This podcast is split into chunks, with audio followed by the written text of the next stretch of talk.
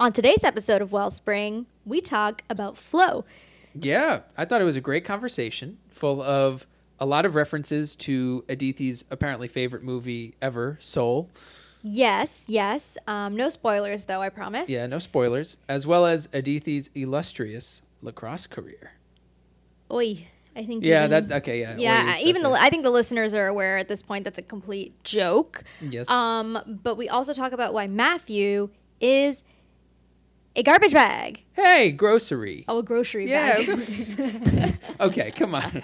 grocery bag, very different. Very Um, different. I see. But very exciting episode for yes, sure. I had a lot of fun. I think we did a good one. I think Yeah. this is a good episode. Yeah, I'm excited for you guys to listen. Yeah, absolutely. So should we should we jump in? Yeah, let's jump in.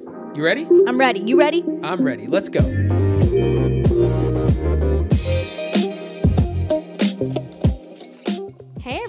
Welcome back to Wellspring. Yeah, we're really excited about our second episode today. We're excited to be doing a second episode today. Yes, Wow. we are. Um, well, the episode idea for today comes from Matt. Yeah, yeah. It's just uh, you know, I've been thinking a little bit about, you know, obviously wellness. That's Yeah, what our yeah. podcast is about. You're on the right track. Yeah, yeah. So one, uh, you know, things that I like to do, activities. You know, for me, it's playing sports or playing board games or, you know, Which we've been doing a lot of. yeah, lately. yeah, and and puzzles and hang out with friends when I can. You know, these activities I've I've been thinking a lot about how those contribute to my wellness. You know, how that kind of ties into this bigger concept of wellness. Right. And it seems to circle around this idea of flow that I kind of wanted to discuss today. Ooh. Yeah, I thought it would be really cool to have this discussion about flow um, as a concept of positive psychology uh, and how we can, you know, implement it in our daily lives uh, to, you know, connect more or improve our wellness. Yes. Okay. Great. Yes. Um, and um, I'm familiar with flow. It's um, I guess it presents itself differently for me than for you, but we'll talk about that later. Sure. Um, so I guess the first thing we should do is define what it is, right? What is yeah, I flow think that's probably for those not in the know? mm, flow for those not in the know. Yes. Indeed. Sounds good to me. You want to define it? Yeah, okay. so, flow is a concept in positive psychology, right? And you correct me because um, you're the master of of the of the topic today. But there is a researcher named I feel like I'm going to mess this up. Mihaly Csikszentmihalyi. Yes. Croatian positive psychologist. Okay, Croatian positive psychologist Mihaly Csikszentmihalyi, um, who kind of codified this into the wider field of study in positive psychology, and it's um, defined. This is via Psych Today, defined as a cognitive state where one is completely immersed in an activity, from painting and writing to prayer and surfboarding. It involves intense focus, creative engagement, and the loss of awareness of the self. Um, and I think this is from one of his works in the 90s. He was pretty um, well known, like throughout the latter half of the 20th century, right? Yeah. Um, I mean, I think one of the most interesting things about this idea of flow, and was kind of alluded to in that definition you just shared, is you can really tap into this concept of flow doing anything. I mean, it's kind Yeah. of talked about, you know, putting prayer and surfboarding in the same sentence. Right. Obviously, very different activities. Right. But being able to tap into this deeper connection to, you know, whatever you're doing, um, I think is really cool. Yeah, I mean, it's a good tie in definition. And I think it also accounts for a lot of the differences between like personalities and types of people. Yeah. This actually kind of reminds me of if anyone's watched the movie Soul, Pixar's new movie. I have not had a chance to watch yet, so please do not spoil I anything won't, I won't. too I- substantial for me. I know, I know. I'm a I, I'm notorious for like accidentally spoiling stuff for Matt, so I won't spoil it for anyone. But um, it came out in Chris on Christmas on Disney Plus, Disney Plus, um, and it's this movie about a jazz musician, aspiring jazz musician, jazz music teacher, who gets this like experience in the spiritual metaphysical plane and learns a little bit about. Um, well, I'm not gonna I won't go too deep into it, but you know, learns a lot about you know what the my, the higher purpose behind life, Oh wow, which is like a big That- big that- thing to that's a tackle. lot. Yeah, but they did it really well. I thought it was a great movie. Um, but the thing that was you know reminiscent of flow is like there's this concept in the movie called the zone. So Mm. they kind of like conceptualized like the metaphysical spiritual plane. And the thing that they focus on is like what happens when you're in the zone. So this guy is like a jazz music teacher, a jazz musician. Gotcha. He's great at the piano. So like when he plays the piano, um, he gets into this heightened state that's like not on the mortal plane. It's like Mm. somewhere in between here and like the beyond. Mm, So, so this is, probably isn't a state that I could get to with my twinkle twinkle little star on the piano. Is well, that what no, you're telling me? no, Uh, no, um, no. that's a shame. All right, but if you play it with enough feeling, maybe I don't know, but like he's he, it's like there's like a formula, right? There's like a formula for things you can di- you can discover that can get you into flow and like how yeah, you get into it, right? yeah, Um, but basically, that just reminded me of that, and Yeah. it's like very intrinsic to understanding the meaning of life and like how to live a more balanced life. sure, yeah. so it is sure. a wellness concept. yes. So Yeah, and and I think you know going back to our our guy Mihaly Csikszentmihalyi, who we'll be alluding to a lot on this episode because he's done a lot of research in the field. he's our guy, basically. Just to continue to give you a better idea of what this concept is, right? So we've got he puts out eight characteristics uh, of this idea of flow that we're gonna Very helpful. We're gonna walk through and Yeah. yeah. So the first one, which was pretty, I mean, part of a good part of the definition is complete concentration on a task. Okay.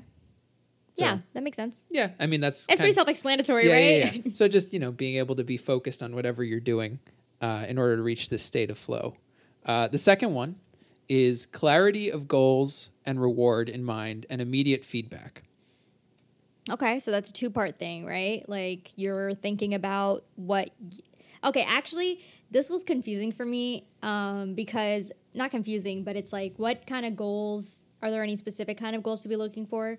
Sometimes your reward and stuff like that, and the goals you're looking for are not physical or they're not quantifiable in a task that you're doing. I don't know if that makes any difference as far as being able to get into flow. Yeah, no, I Did you know that? Yeah, I mean that's a little that's an interesting point. I don't think it needs to be anything tangible or anything physical. I think it's just this idea of and and it's kind of alluded to by immediate feedback. It's like Oh, okay. you know, feedback is subjective, right? It, it can be whatever you want it to be. Right. It can be, you know, if you're crocheting a teddy bear, which you did for me a little while ago, Yeah, I did, which yeah. looks really cool, and you're, you know, doing some crochet and you, you know, put the arm together and you're like, "Oh, this like looks really cool." Like that's Oh, some immediate feedback that, you know, Right. Maybe someone else would be like, "Eh, I'm not doing a great job." And that's not the feedback that yeah. they need. Okay, and that makes sense. Yeah. So sometimes when you're doing it, when you're taking part in a task, the goal can either be piece by piece, like maybe you have individual goals along the way, Sure. or you're just working continuously towards one end goal. Yeah. And maybe you're seeing feedback that tells you incrementally you're working towards that, or Yeah. that you've achieved your mini goals. So yeah, yeah, okay, that makes sense. And then the third one is transformation of time, which I think is a very familiar one when I hear about flow. I feel like that's what a lot of people associate it with, right? Like you lose Yeah. your sense of time. Yeah, and I think that we talk about this even outside the concept of flow. You know, like when you have a really fun day hanging out with friends, it feels like it goes by so fast. right? Yeah, we just went to we just went to the city to hang out with some of our friends, and it just went like Yeah, we were only it. planning on staying for until like what? We were planning on leaving at like twelve thirty, and next thing you know, it's two, and we're like, oh, well, yeah. Yeah. But I mean, I guess this is different because sometimes I mean, I guess hanging out with friends can be a flow thing, but I'm not sure if it's more task related, like yeah, I don't know. I think talking it's a, to people. I think it's a pretty open definition, right? I mean, yeah, yeah. if your goal is to get to know people better, right? You know, you're con- concentrated on you know Yeah. interacting with friends. I don't know. I mean, yeah, I think it's definitely more focused on like self activities. Indeed. Um, but anyways,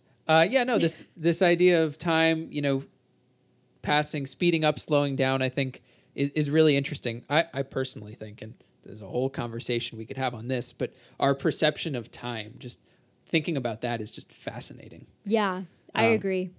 Especially when like the circumstances around you change and the smallest things can trigger a difference in your experience of something as far as how fast or slow time goes. Mm-hmm. I think you were also saying something to me like about I don't know if this was yesterday or something, but you were saying something to me about like retrospective versus in the moment time pass. Yeah, no, it's really interesting. I, I think um, actually I watched a video on this on uh, on YouTube. I don't know if any of you watch Vsauce, but I think he's really cool. Oh, he's some- so cool. Yeah, yeah, I yeah. love him. So he he he actually came back after a couple years of not being on YouTube. That's what I thought. I thought he yeah, left. yeah. Okay, but he's back. but he had a he had an episode recently about time and was talking a lot about how um, the same event can be perceived differently in the moment and retrospectively. Specifically, if you're, you know, like I said, if you spend a whole day with friends and you know Yeah. you really enjoy yourself and the time just flies by, but you look back and you remember the time moving very slowly. Oh, huh. Um, or vice versa, if you spend time in the moment doing something really boring, like sitting in an airport during a layover, yeah. that time goes so slow. Yeah.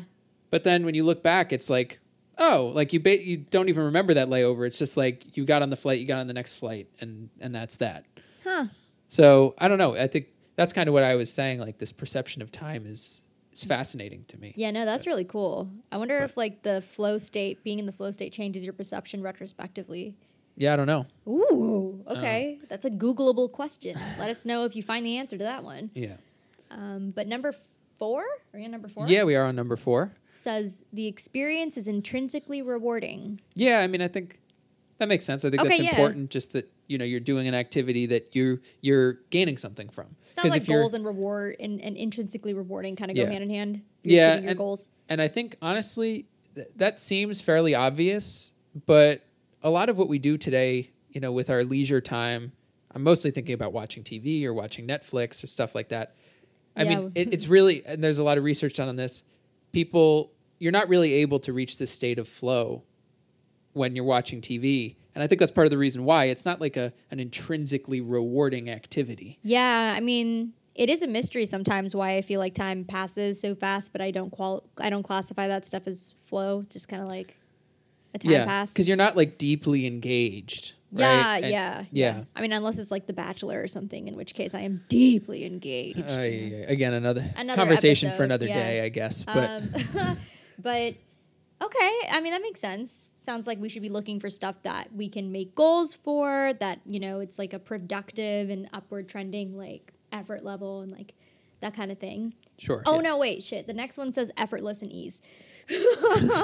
Well, no, I, Uh. I think it's. I think this idea of effortless and ease is just not being uh, overwhelmed by an activity. Oh, okay. Um, you know, just your ability to get into it pretty easily, and you know, at least feel like you have some. You have a sense of confidence. yeah. A sense of okay. confidence over, like, in terms of the activity that you're doing. Yeah, and I think this leads itself. It lends itself to the next one, which is a balance between challenge and skills. Mm-hmm. So this is the best one that I can think of when putting all of these steps together and trying to come up with stuff that I can, you know, get flow out of. Yeah. Um, and I think Matt, you have like a chart. Yes, Right, I actually okay. just looked it up on my phone. Uh, yeah. Ooh. So if uh, I'm going to try to explain this visual chart, uh, I would highly recommend looking up psychology flow chart so you can look at it instead of just trying to figure out what I'm talking about. Make sure you add psychology though, because flowchart pulls up um, not necessarily this flow chart. chart. Just yeah. a flow chart. But anyways, so yeah, no, it's this. I, I, I kind of find it fascinating this balance between challenge and skills in different activities and how that contributes to flow, right? So, like we said, you want to have a balance, there like a, an equality between the challenge of the activity you're doing and your skill or ability when doing the activity. So, basically, this chart is taking you back to your your math days uh, with Right. coordinate planes. Ew. So think about on the I'm I'm a mathy guy, so I'm I apologize. But um, on the x-axis, think about skill level, and the y-axis is challenge level. So essentially, you want to be on that diagonal. the one to one line. Yes, the yeah the equivalent ratio of of skill level and challenge level in order to be in that uh, area of flow, especially doing activities. Um, you not only want that balance between challenge and skills, but you want it to be above average in the challenge of the activity Yeah. And your skills in the well, activity. it looks like on your chart you have flow. There's like a bunch of different states you could possibly be in, right?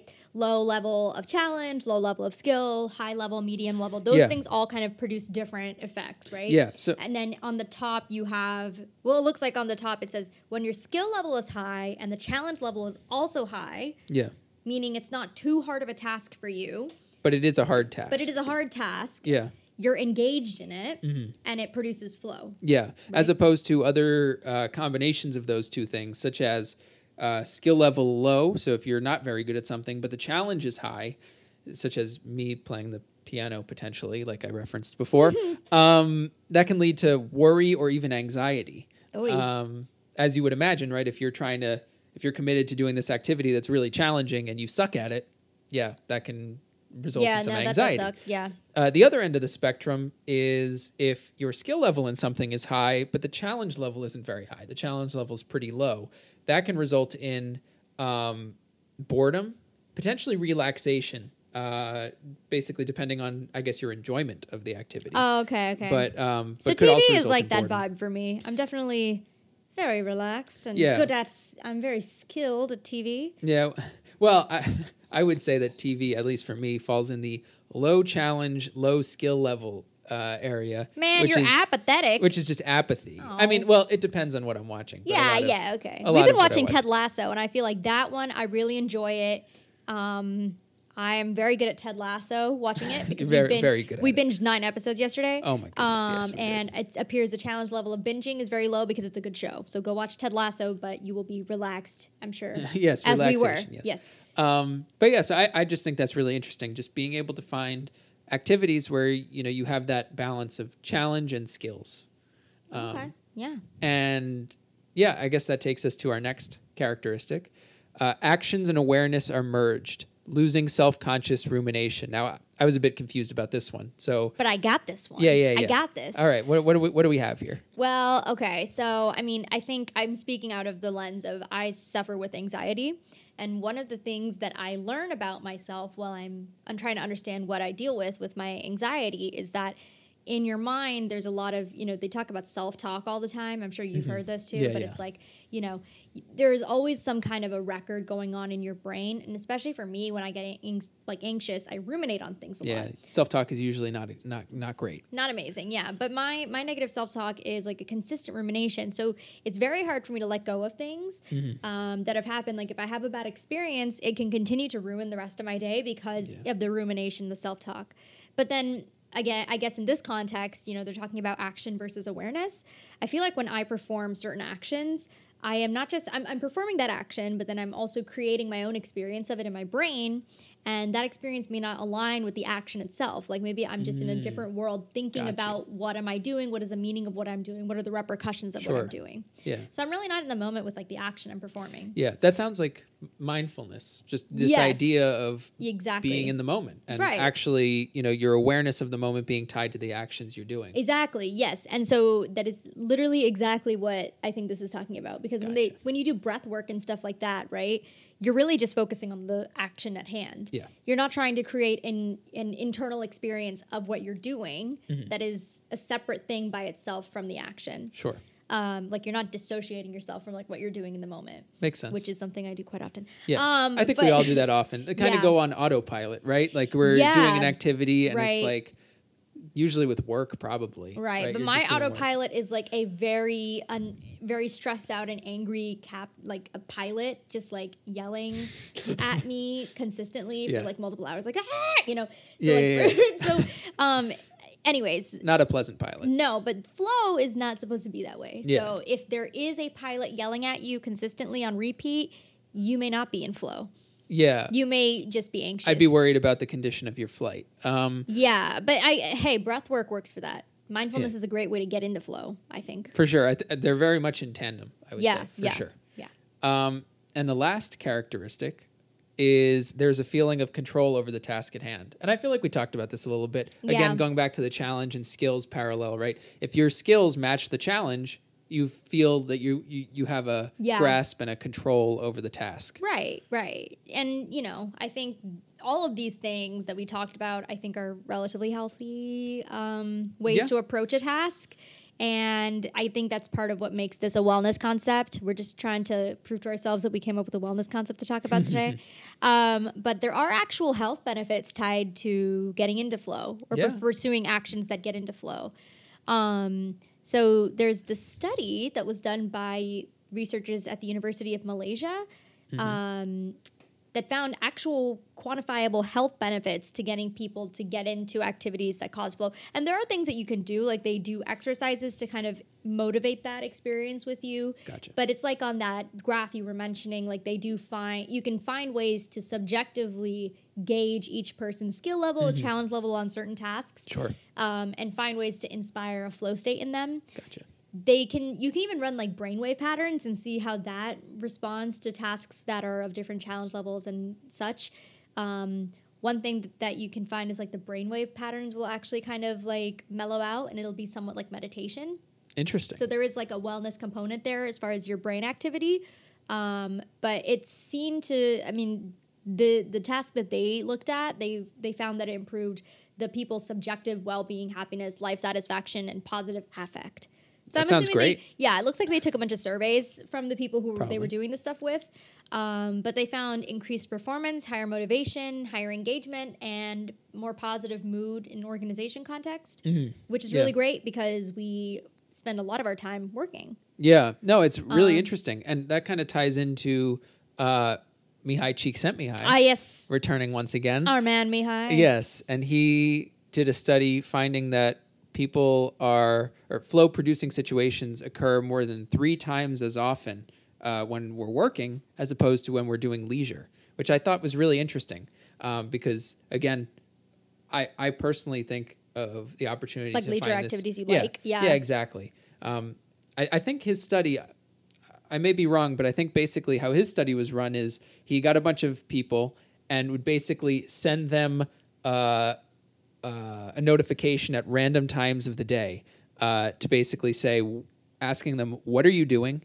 and how into your activity are you? Okay, yeah, to like reduce the bias of like Yeah. planning ahead. Yeah. Yeah, and, and found basically that for certain activities we're more likely to be in flow as opposed to other activities, which I thought was really interesting. And that was kind of, you know, watching TV, he found you're not really Oh, there we go. Okay, that's where that this, comes from. yeah, this place of flow. Um, Ted Lasso wasn't out then though, so Yeah, I'm Ted sure. Lasso is an exception. yeah, right, right. But um actually I don't know. I feel like with with that, my question is more just like is there a selection bias because we how often do we pursue leisure things that are adequately challenging to produce flow?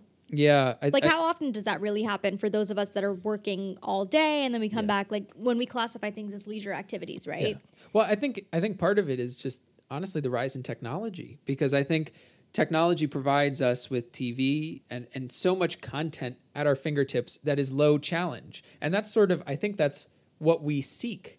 You know, after, you know, a long difficult day of work, Yeah. we don't really want to do something that challenges us because we're tired. And we Right. want- like we're not seeking out these activities that could be so beneficial for us because, you know, we can find that that great balance of challenge and skill that Right. provide us with these moments of flow. especially nowadays with the rise of the side hustle a lot of people don't classify those activities that they may have found to just be leisure activities now it's part of your work you know and those That's things true. anyways but yes it's really interesting and i think you know if you if, if you apply these things to your own life right why not just make our work days a lot better Yeah. You yeah, know? I think that's I, I again, I mentioned it at the start, you know, talking about really being able to find this uh, reach this state of flow in anything you do. I think it could be extremely beneficial, especially for activities such as working that may not be, you know, the most exciting ventures in your life. Yeah, Right? right, right. Um, but I mean, I think, I think there are things throughout the day at work that we can think of even that like could, qual- you know, could qualify as this. I don't know about like things like you know inputting stuff in a in an Excel sheet, but Yeah. I'm thinking you know intellectual challenges that um, every good workspace Yeah. should have for folks. Um, so you know, Yeah. No, for sure. Um, and I think yeah. So I think this concept of flow in the workplace, flow during leisure, I think it's definitely something that we should seek out in both environments. Yeah, but I mean, the one that you can control a little bit more. I mean, you can't really control what kind of work you have going on, but you can kind of control, I guess, your leisure activities. Yeah. this is kind of where we got the idea too, isn't it? Yeah. Yeah. And actually, I kind of had an interesting thought uh, because, and I mentioned at the top of the episode, I believe, uh, that I'm really interested in games, whether it be that is an understatement. You whether it be sports.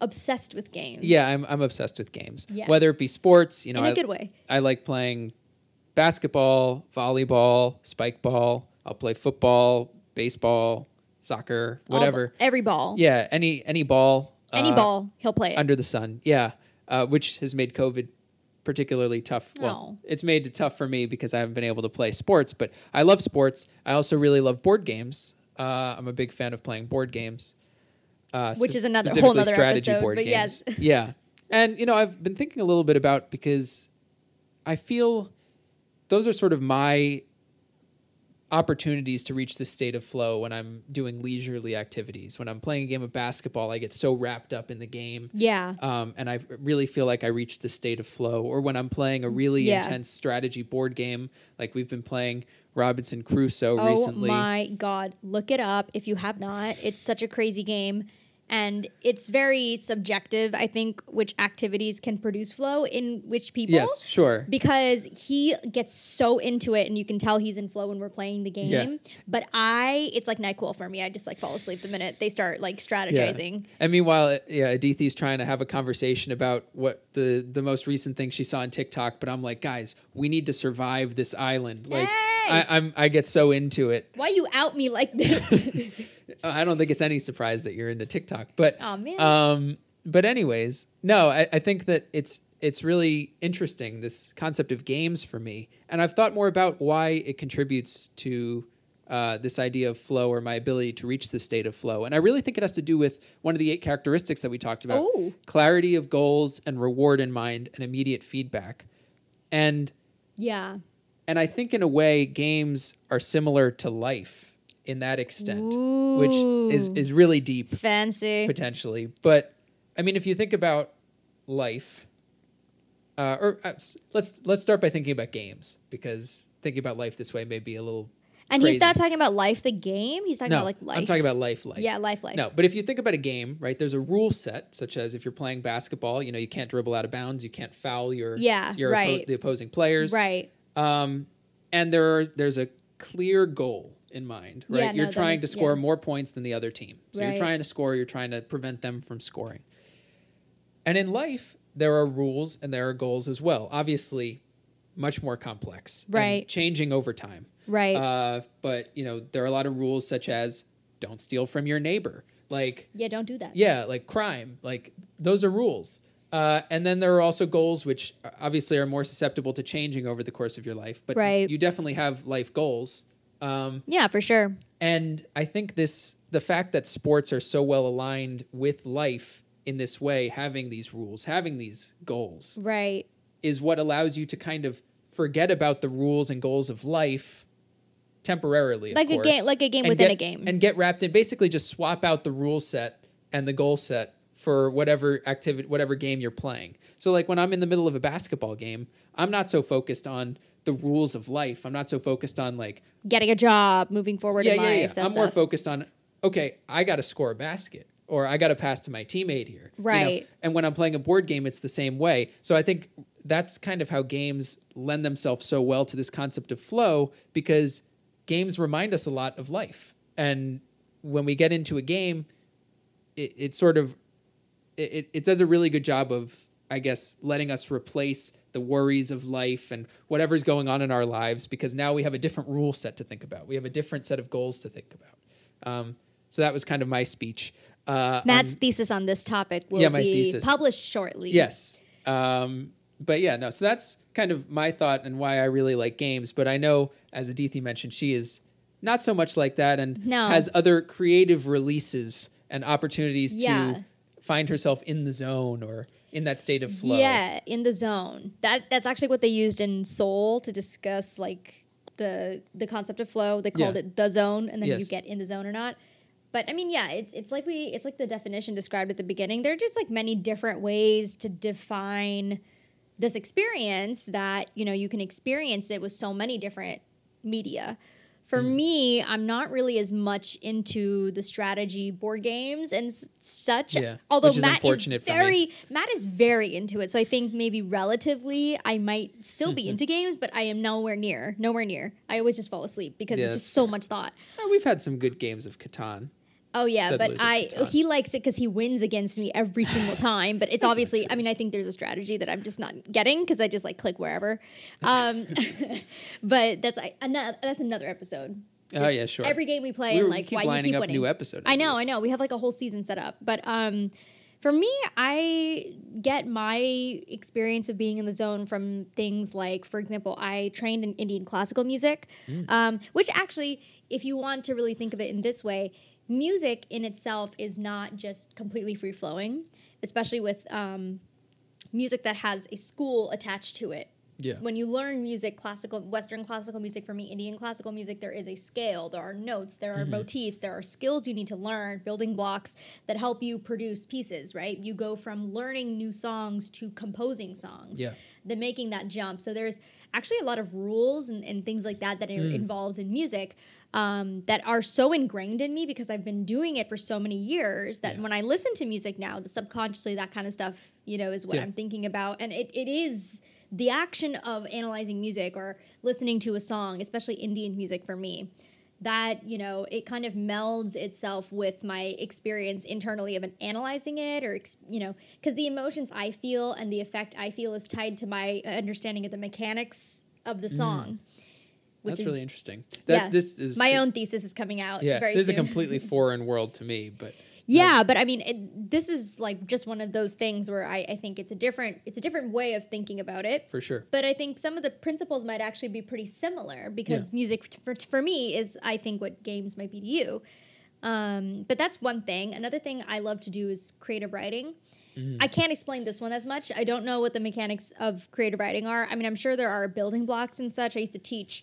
So teaching gives me a lot of awareness as far as like what are the building blocks of how Yeah. to be a good creative writer. But again, creative writing. So it's very unstructured a lot of the time. Yeah, but I, I think Um, you know what's interesting with that, and correct me if I'm wrong. I am not the biggest fan of writing to come clean here, but I mean, especially creative writing, where you're setting a scene, right? You're like Yeah. creating this alternative universe. I feel like it could have the same effect that you know, being in the universe of playing a basketball game, or like Yeah. writing and creating that separate universe that you can kind of get wrapped in in that sense. Yes, and I've heard this from a lot of authors that are people that are writing fantasy books and fantasy stuff, sci-fi, people who get Sure. really caught up in the worlds they're creating. Yeah.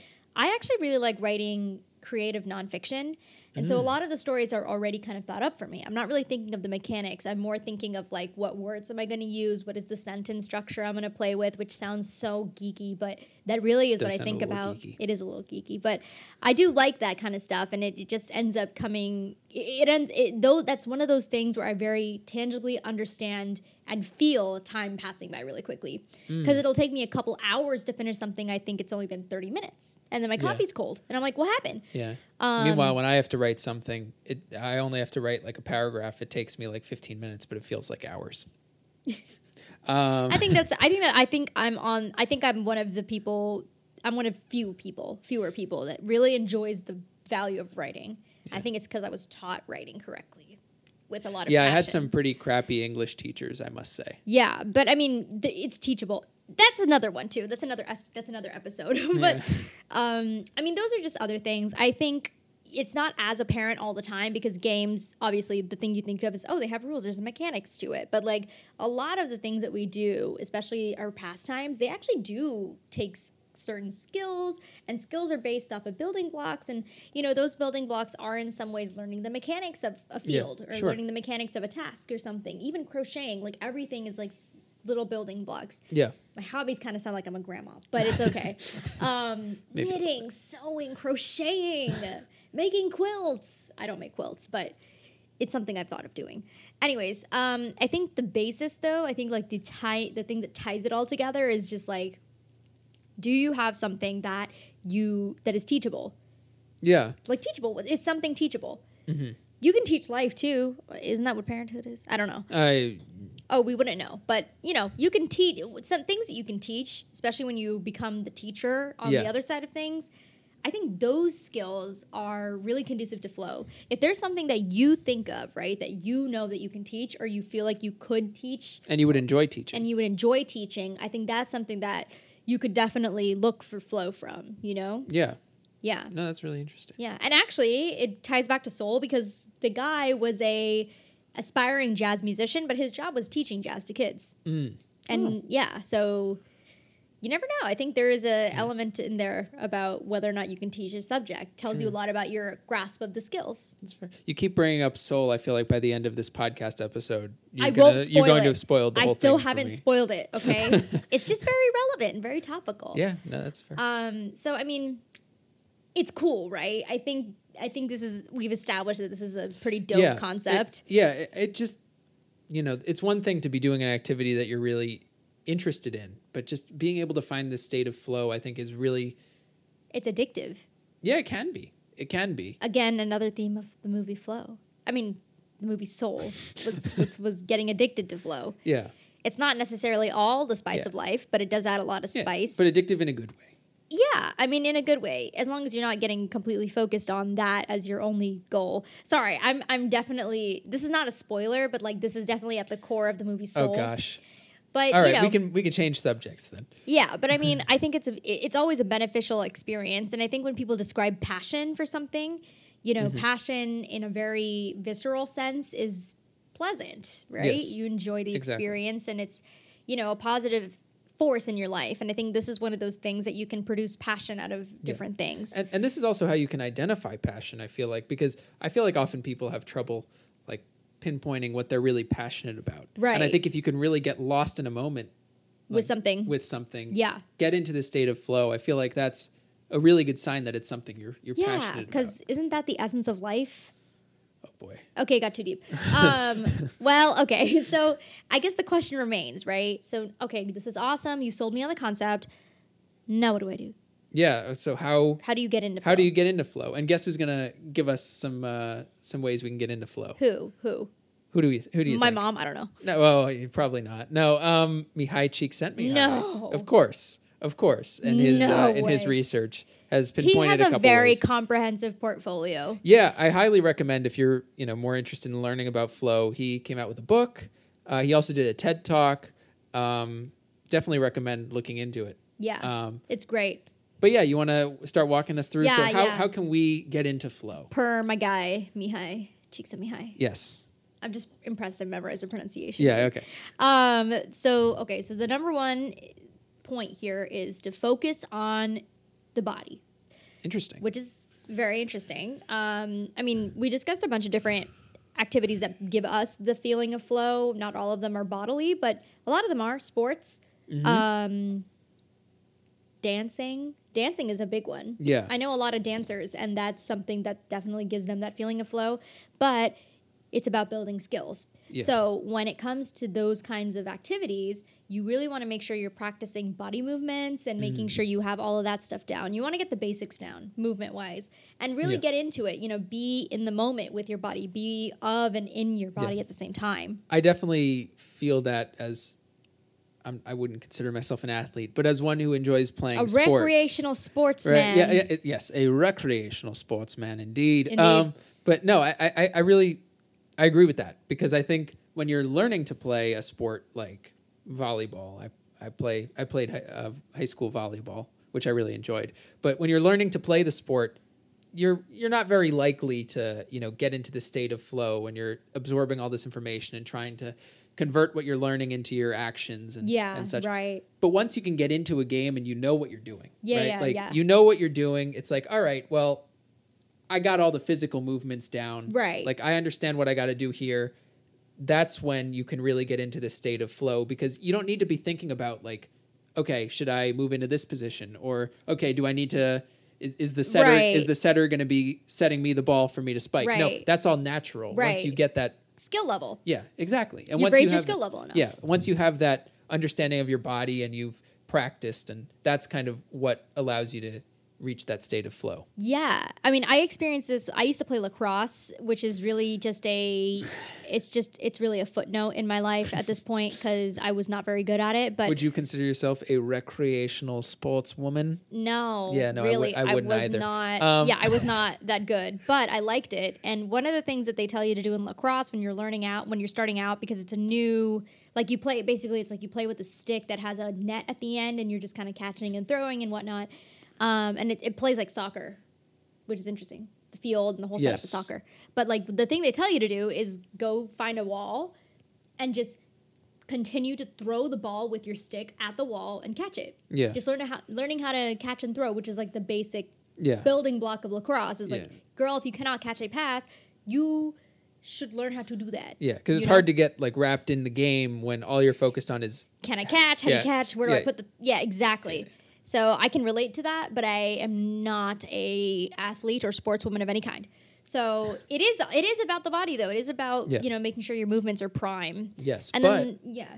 Yes. it's also Ooh. about the mind, Whoa. right? And that's the second one, right? The second the second bullet point from Mihaly Csikszentmihalyi is focus your mind. Yeah. and I think that it's really important too. And I actually think these two go in tandem. They right? do, yes. It's about getting your body in tune with your mind and your actions, merging your actions and With awareness. your awareness, yeah, Right, like yeah. we talked about earlier. Uh, and I think meditation's a really good way. No, to, it's great. to to get that down. Right. Yeah, and, and you know, meditation. We were talking about this the other day. Meditation does not always have to look like the guided meditations you find online. Mm-hmm. Um, like I mentioned with music, for me, music is a very immersive experience. I'm not really thinking about other things. I mean, I, I kind of I'm kind of reverse engineering it because I kind of feel the flow experience with music, and then I use that to get calm. Yeah. Um, but guided meditations are really great for starting out. But if you have music that really calms you down, like a playlist you really like that you can vibe out Yeah. to, that also can help with like getting your mind in a calm place. Another thing to look up is something called hem sync or hemi sync. Um, I learned about this recently. It's Okay. um, basically they send you sound waves at a, I think they're dissonant sound waves or something like that between your left and right ears. Um, and what they're doing is they're trying to put together the, they're trying to coordinate the the brain waves on your right and left hemispheres um, in synchronicity. And so that actually kind of helps you get into the zone. I tried it personally. I can't, I don't have the evidence in front of me right now, but like personally, I've tried it and I think it's really helpful for me. It just kind of puts you in a different place as far as focus, awareness, and concentration. Um, and so I found that that helps. A lot of people listen to like different kinds of, you know, waves at like different hertzes, and that helps and um, it's helped me. So maybe you can check that out. Um, being Hindu, chanting Om. I was talking about this the other day, Yeah. but when you chant Om, it, there's actually like a sonic quality to it. It's not Yeah. just religious. Yeah. Um, so I don't know if folks are interested in that at all, but like you can always look up s- just the chanting of Om on repeat Mm-hmm. in the same note, Yeah. um, that kind of thing. Yeah. But I, I'm very much I'm- A I'm- guided guy. yeah i'm more into the guided meditation because i think it's fascinating to to think about you know usually the guided meditations they start with okay focus on your breathing and then they start talking about uh this sort of idea of metacognition being able to like look at your thoughts and focus on your Yeah. think about your thoughts Yeah. right um but one one thing i think is interesting about meditation that kind of ties into uh flow is honestly like you know what's the first thing they tell you to do when you meditate focus on your breathing right Right, you're breathing. Could you argue that we are eternally in a state of flow in terms of breathing No, why not because breathing is a it's it's not a it's not an active practice. You're not actively focusing on your breathing. It's also not an active action. sure but I, I i guess i was just bringing it up in the sense that we well maybe not for all of us but for most of us we breathe all the time and we don't even have to think about it right so well, like because you're not thinking about it though. Yeah. It's not because you have I think it's a different thing. okay Even subconscious thought is an active thing, but breathing and things like digestion, yeah those are I mean, those are linked to a different part of your nervous system, which is the one I don't I know which one so. it is. Is it sympathetic or I don't know whatever it is. But the the part of your nervous system that is in charge of that stuff, it, it there's no active thought required. There's no oh. processing in your all right yeah, it's just like a it's just like a primal function. Oh, okay. I just Um, thought that it like trying to think about like getting into the flow of an activity, like you want to just like you don't really think about breathing, but it happens. You don't really want to think about the mechanics of the activity you're doing. But breathing- because you want it to just kind of happen. But I feel right? like what you're saying is relevant though, because like you want the experience of flow to feel like what we feel like when we're breathing. Yes, right? that that's sort of what I Oh, was okay, getting okay, at. okay, okay. Yeah. Yeah, yeah, yeah. yeah, yeah, yeah. You want you want that kind of thing where it's just like, hmm, I wonder if, like, you can't even. You're not thinking about the process itself. It just happens. Yeah. Right. Yeah. No, that makes sense. Um, so whatever helps, you know, speak your own language as far as focusing your mind. I think is like Sure. the best way I can Yeah. put it because some people respond to some things and some people respond to Yeah. Um, finding what works best for you. Matt uses 10% happier, right? Yeah, I think I, I don't remember if I mentioned it on the last episode, but A uh, proud and happy user of 10% yes, happier. yeah, I really like ten percent happier for. I think they provide really cool guided meditations that uh, have helped me a lot. Yeah, and um, I would recommend trying looking up what hem or hemisync is, hemispheric Yeah. synchronization. Um, you can look it up on YouTube. They have a lot of free sound bites. But anyways, um, the third thing they say is to leverage your memory, which is I think also relatable in a sports context. Okay. So basically, it's reflecting on your previous successes and making Okay. sure that that's an active practice you do. The thing I think about is when I used to play lacrosse, and again, you can laugh if you want. The word play is definitely in quotations. When I used to play lacrosse, um, my coach, we would always have uh, meetings after every game where he would we would replay the tape together of what just happened the day before. okay. And then we would talk about different plays like, okay, well, you moved this way on the field. Maybe you should have done it the other way. You passed to her, but she was open. Um, and reflecting Yeah. on what you've already done, which I think makes a lot of sense. Um, What is it? I guess is it just to learn from that and to continue to hone in your skills, or what? What? What do you think? yeah, because you're basically reliving the experience in your brain over and over again, Gotcha. right? Oh, okay. You know, and, and when you're processing that actively from a distance, you Yeah. eventually learn. It's a skill development thing, I think. Yeah. Because then eventually, once you've reflected on the same thing multiple times, it becomes second nature. Gotcha. And now when you're playing it, you apply it. mm-hmm. Um, so, I mean, a lot of this stuff is basically just like heightening either your skill level or the challenge level of the things you're attempting, right? Yeah, makes sense. Um, Uh, yeah, the, I guess moving on. The next one, focus on your thoughts, which I feel like we kind of already talked about Yeah, with focus right, your mind, right. Like deep thinking, meta analysis. Uh, so uh, yeah, Yeah, but I, w- I think that there is like a distinction to be made here bes- because we talked a little bit about melding your action and your awareness of things in the moment of flow. I think setting aside time separately to deep think, Ah. meta analyze, that helps you kind of do the same thing like leveraging your memory. You know, when you when you have moments and you set aside time to just think about things, that's really mm-hmm. helpful for me. I mean, it always it happens to be like right before I go to bed because my brain is so active. But deep thinking, analyzing the things that happened that day and stuff like that, it's just a, it's not even something I do actively. It's just a passive thing. Yeah. But like a daily ritual, it really helps you kind of put your thoughts in perspective and and attack the next day with a little bit more awareness. But I wouldn't just do that. I mean, maybe you think about you know a particular activity or something Mm-hmm. um, that you want to produce flow with. It's probably helpful. And then the next thing is communicate. And I put right, right, right in like all Yeah. caps. Um, I'm a writer. That's my mode of communication. Um, communicating about your skills or about different things, it's kind of just like conversing. Think I think of it as like when you're learning a new language, conversing with a native speaker sure, to improve your okay, improve your understanding of something. Teaching is another great way. So that's why I drew the connection with teaching and yeah. flow. And the guy from Soul, And the guy from Soul. Right. Yeah, I mean, yeah. I mean, when you communicate things appropriately, um, you learn a lot about your awareness of the topic too. sure. When Yeah, I taught makes sense. creative writing, I felt like I had a better grasp of the concepts when I explained them because hearing myself explaining it to someone else, it was kind of like explaining it to myself. Mm-hmm. Is that too deep? I don't know. But No, no, I, I definitely think there's a did lot of value I to be gained from learning did I or from teaching. focus rather. on my thoughts too much? Oh, God. Maybe. No, I'm kidding. Um, yeah, and I guess the next one uh, that is mentioned by Csikszentmihalyi is to this idea of focusing on lifelong learning, yeah, which is asking questions more often. Yeah, I mean, I think I realized the importance of this when I graduated college. Um, Okay, how so? Which is obviously it's not the end of the road for education, formal education, but like, you know, That's it. You can't learn anymore. no, It's no. I think for me, and I think there are folks that have this as a personality. Like, learning is a vital component of life. Like, I g- gain joy out of learning new things.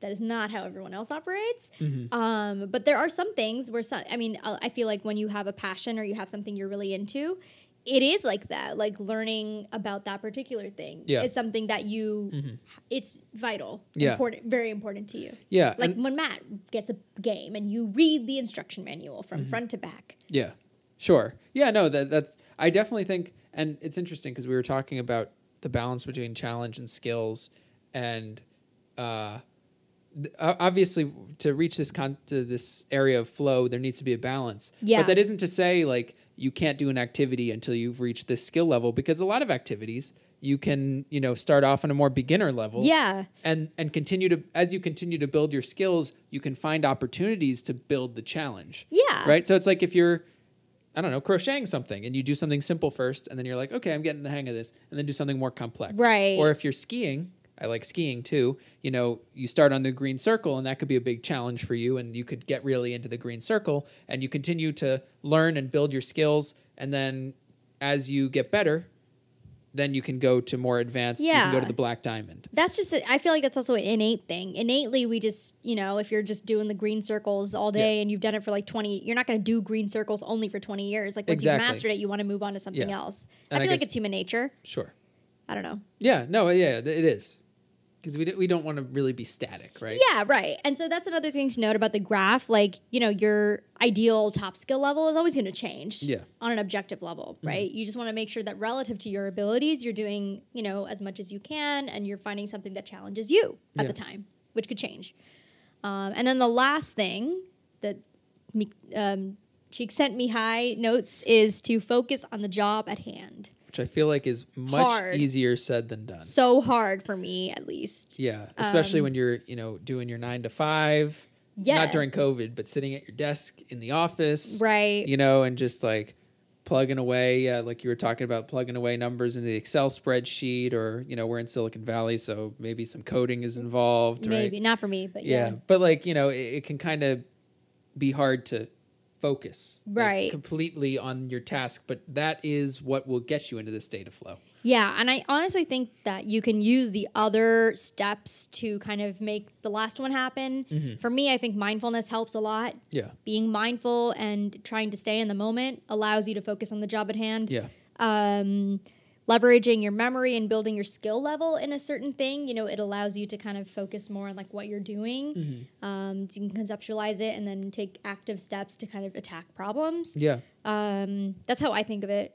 yeah and, and i think you know what's interesting is especially in the workplace but in other in other settings part of your uh, the reason why you may not be able to get into the state of flow is because you haven't even realized that the challenge is there because you're not hmm. focusing on the on the task. But once you focus more on the task, you can sort of recognize like, oh, okay, so this is the challenge that I'm dealing with. And once you focus more on it, you can, you know, get more engaged. Like maybe maybe you are just plugging away numbers into an Excel spreadsheet, but when, maybe when you focus on it more, it's like, oh, okay, but if I learn these new functions, Yeah, like right. then then and and that's how you can kind of get more engaged in your task. Right, right. No, I, I think that makes sense. Um, but yeah, I mean, there's like a wealth. I mean, there's a wealth of information available from my man, your man, everyone's man, And now he's everyone's man. everyone's man.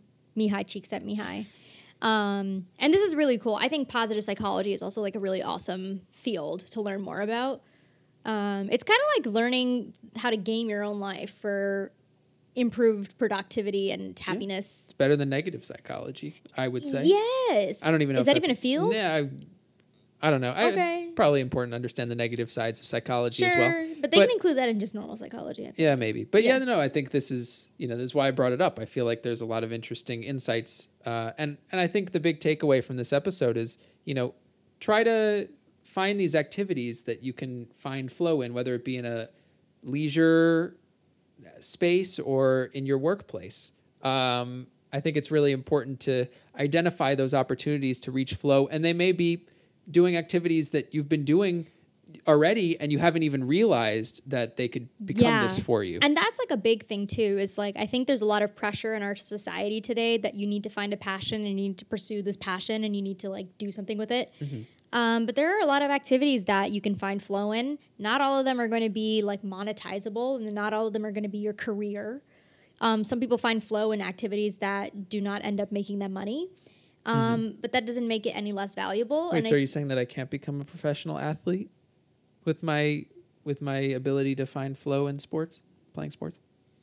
Thank you for tuning in, everyone. Hey, hey, yeah, no, that's uh, that's fair. No, I'm kidding. But I mean, you know, I think that that's, you know, something, just take a little bit of pressure off of that concept, right? For sure. Because there are so many things you can find flow in. I'm not going to be a professional crocheter, but I do find that it gives me a lot of centering and a lot of centering experience. And hopefully when you on your path to finding flow you can incorporate some of these other healthy practices into your life i think it's a good way to just harmonize things um, Yeah. Yeah and also watch soul and ted lasso because both of those things can be conducive to your experience of flow I get yeah we we- yeah we've enjoyed them. yeah Um, but yeah, I think that's kind of you know Yeah, I think um, you can check out any of the resources that we just mentioned here. Um, we will post them up with the episode, I think.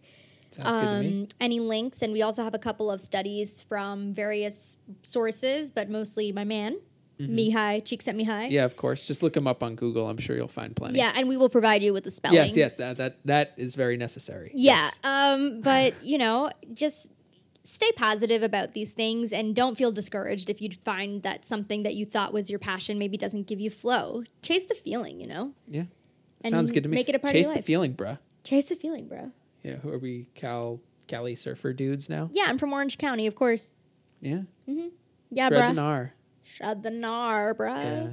Yeah. Can't you tell I'm from New Jersey? Um Yeah. Well, mm, anyways, I think that's it for this episode. yeah. Um I am really excited for the next episode. Should we give a little sneak peek? Oh, I'll snake bite. I think our plan was to talk about uh, making a home a home. Yeah, because we currently have a home and we only recently decided to start making it a Yeah. home. Actually, I should I should rephrase that. Making a house a home. You're right. We do not have a house. We have a post grad classic apartment living situation, yes. but I think we are beginning to make it a home. Yes. I'm passionate I think, about this. Yeah, and I'm very passionate about that distinction as well. Just being able to, you know, find ways to yeah, create that feeling of home, which I think we've realized recently contributes a lot to to wellness. Oh my God, yes. If you have a house, if you have any kind of living situation, this will be very helpful if you are looking for ways to not be as depressed in your abode, yes. because that is what happened to us. Yes. But we don't want to give away too much. Yeah. Uh, Watch the next episode. I think it should be up right now with our lunch. yeah, yeah. So Um, you can find us on Instagram at at Wellspring Pod. You can find us on TikTok at at Wellspring Podcast.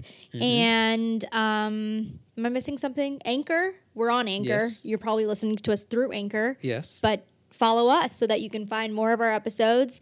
Um, we're also on YouTube. So find us wherever airwaves live. Sounds good. Yeah. And uh, thanks for tuning in, guys. Yeah. Thank you. We hope you'll be back for the third episode. Sounds good. Oh. Have a wonderful day. You too. okay. All right. you- oh, okay. You I'll have of a sound wonderful like day. yeah. You sound like a you sound like those grocery cart bags, but okay. Yeah. Yeah. Have a I- nice I, I can be a grocery. I could be a grocery store bag. Have a wonderful day. All right. Have a good one, you guys. Thanks for tuning in.